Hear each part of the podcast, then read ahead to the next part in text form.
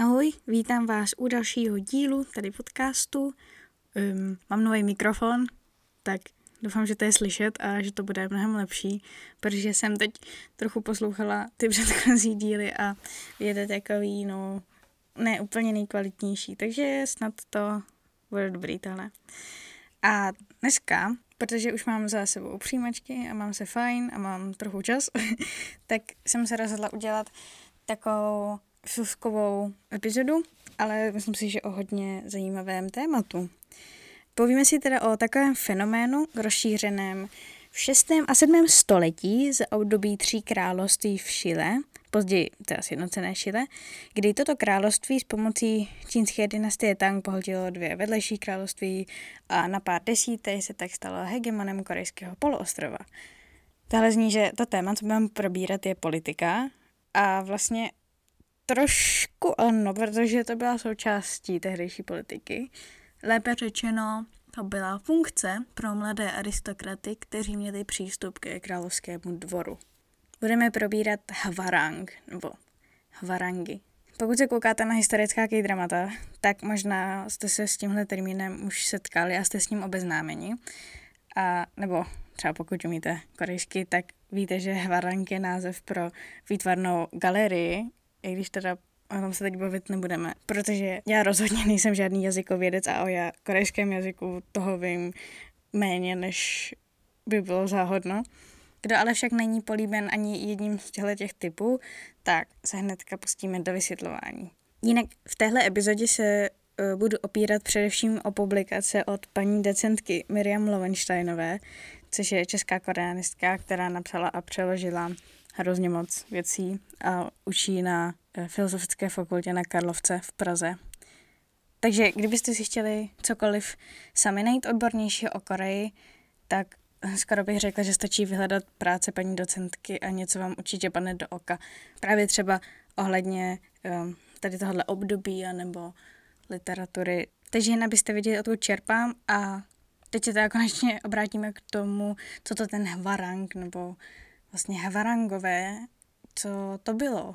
Havarangové překládání jako květinový chlapci nebo také jako výkvět mládí, byli synové silské aristokracie, kteří byli u dvora vzděláváni po jak stránce etické, estetické, tak politické a později se stávali i součástí silských vojenských jednotek.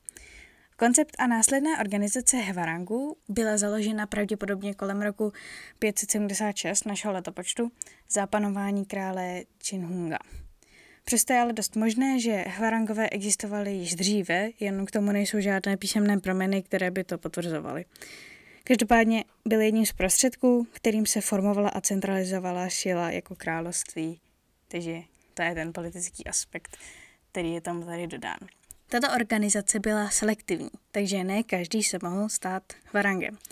Jak už jsem říkala, byla určena pro chlapce z aristokratických rodin, e, především těm, kteří pak následně měli pracovat ve státní civilní či vojenské službě.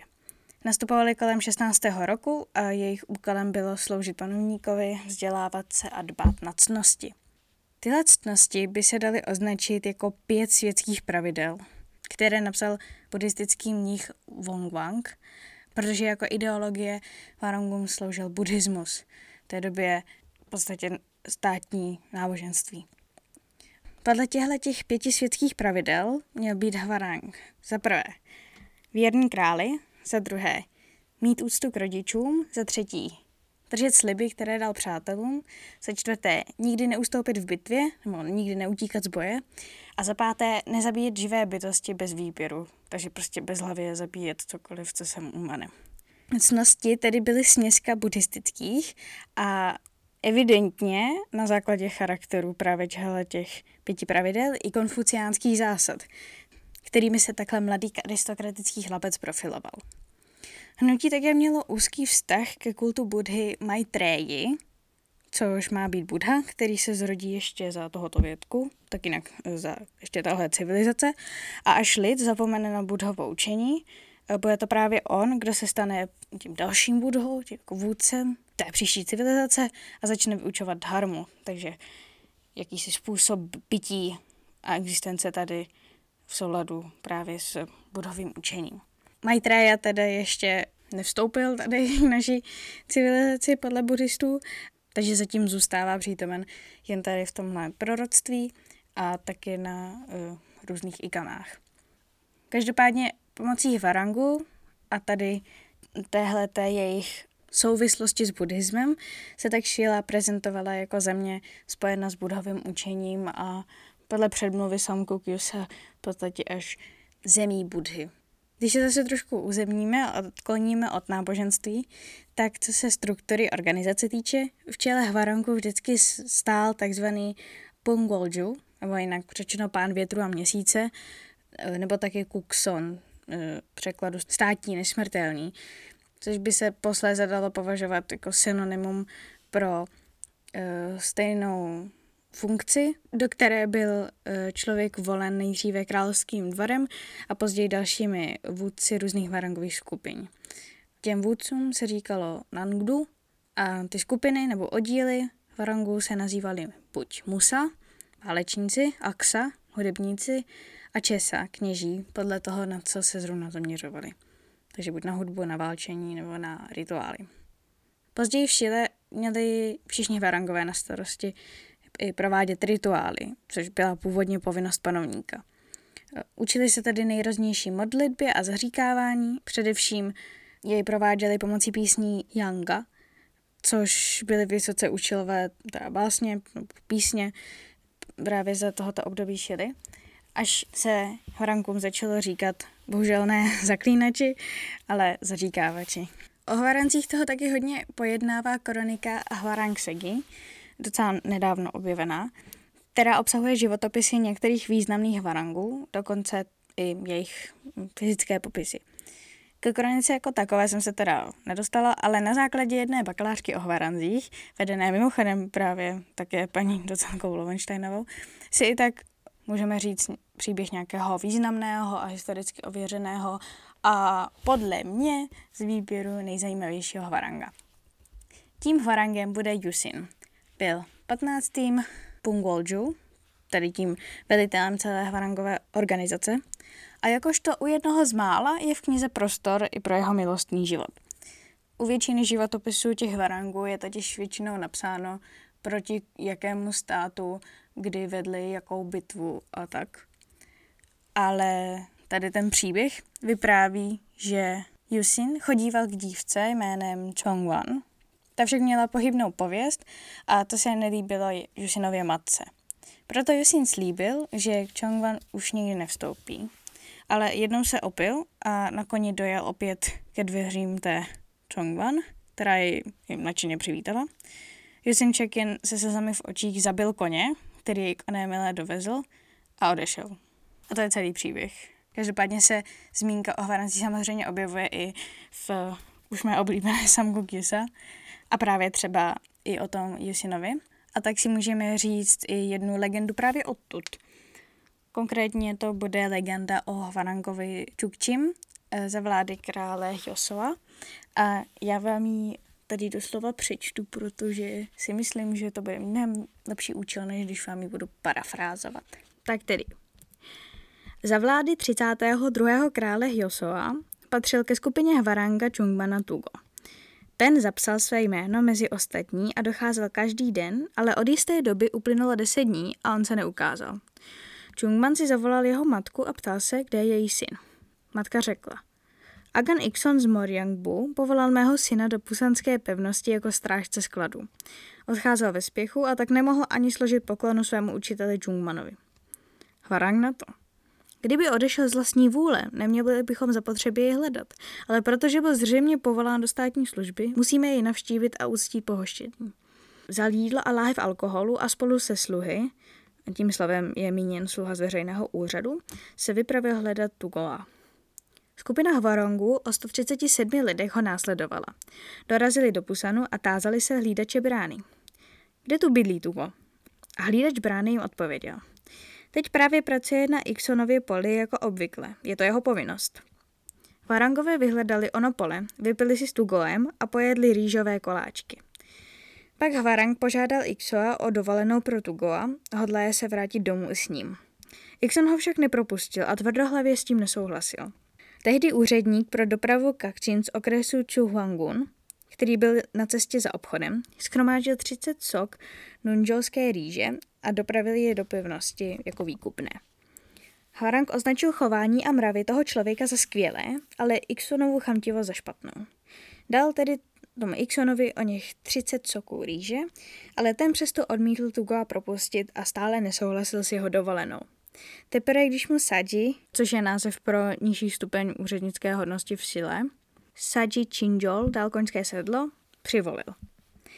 Když se ovšem dozvěděl Chonjong Hwachu, velitel Hvarangu hlavním městě, poručil poslům, aby Ixona zajali a smili z něj špínu. K té špíně je tady poznámka, že není zcela jasné, zda jde o běžný trest podle zákona nebo o příležitostní, ale v každém případě poukazuje na dvě věci. Jednak na potrestání úředníka, který využíval Hvaranga ke svým soukromým záležitostem a druhá na možnost přenášení trestu v rámci rodiny a jak potvrzuje i královský výnos na celý široký klan. Takže lidé si nemohli Hvaranga jen tak soukromně najímat. Ixon ale uprchl a nebyl k nalezení.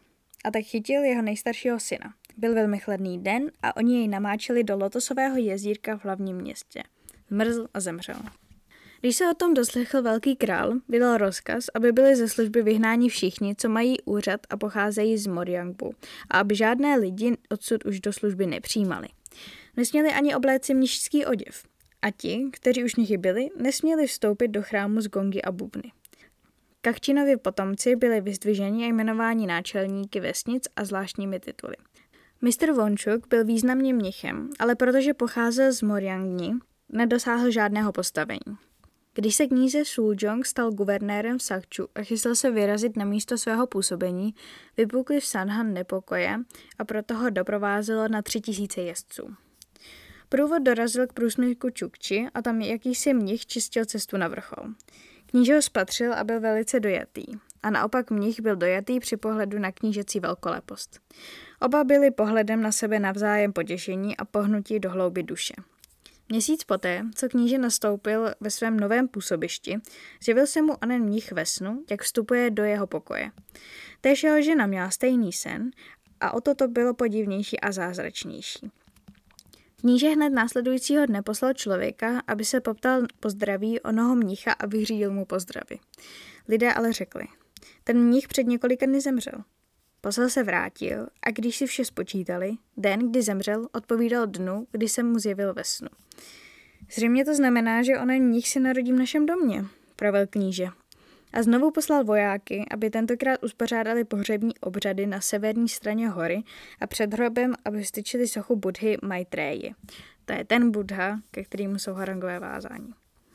A knížecí paní cítila příznaky těhotenství ode dne, kdy měla onen sen. Porodila syna a ten se podle průsmyku Čukčiryong jmenoval Čukči.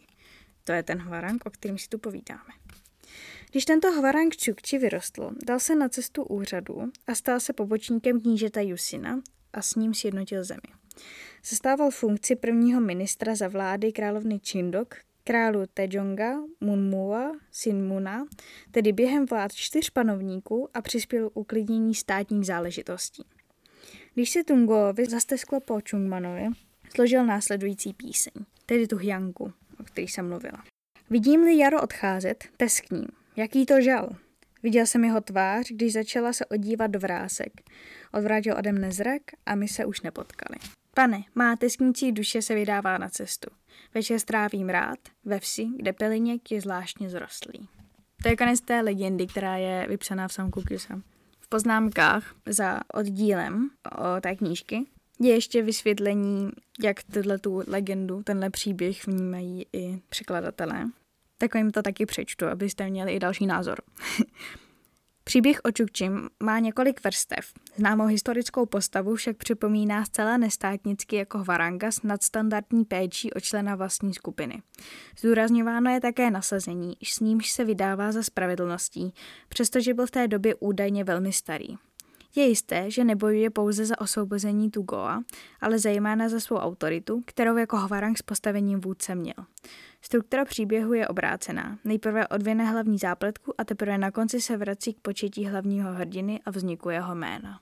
takže celý příběh se odehrává v retrospektivě, pokud jste z něj byli trošku zmatení. Já jsem třeba musela číst na třikrát, abych ho pořádně pochopila. Ale klidně si to zase přehrajte a puste si ho znova a třeba to teď bude dávat větší smysl. Takže to máme legendu a můžeme pokračovat ve výkladu, nebo spíše už pomalu končit, protože se blížíme k havarangskému zániku. Hvarangové totiž nemohli trvat věčně.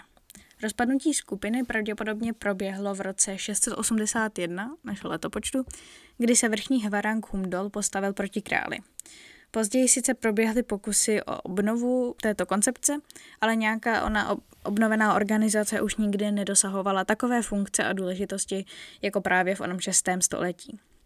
Za dynastie Choson, která vládla od roku 1392 do roku 1910, 14. až 20. století, byl dokonce výraz hvarang hanlivé označení pro prostituta či šamana a záleželo na kontextu.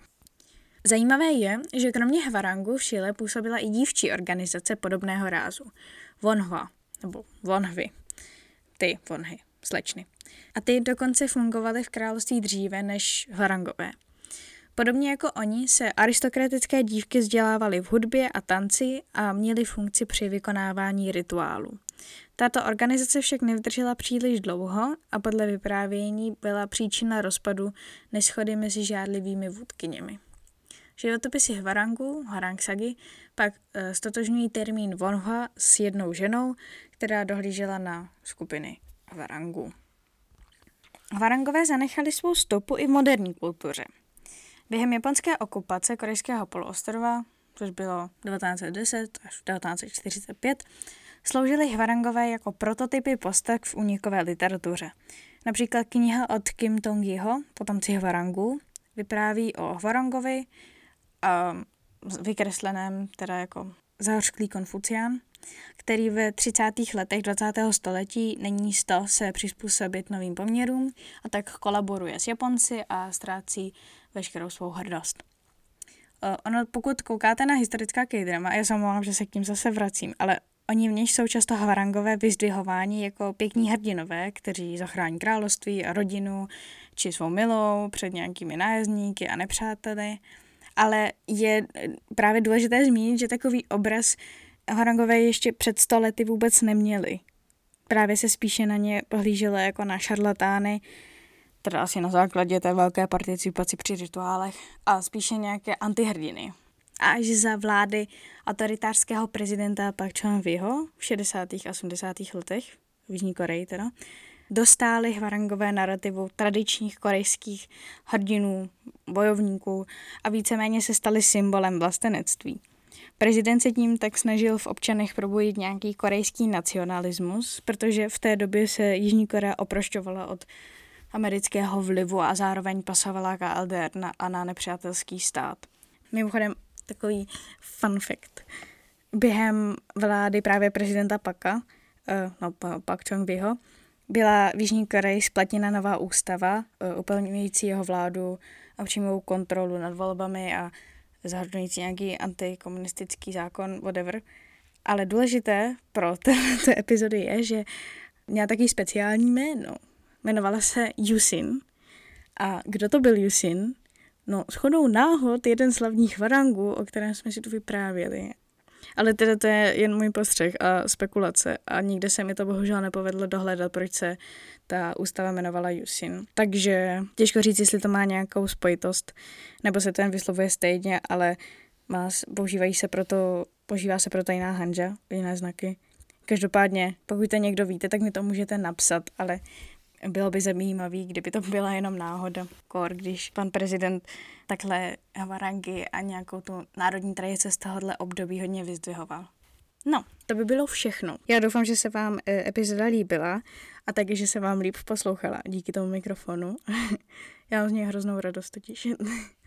a příště u těch legend ještě na chvilku zůstaneme, no, tak víceméně, protože vám povyprávím pár pancory příběhů. Takže se tedy potkáme pak jen u nějakého, pokud možno pěkného čtení, než o výkladu. Takže se těšte, mějte si krásně a ahoj.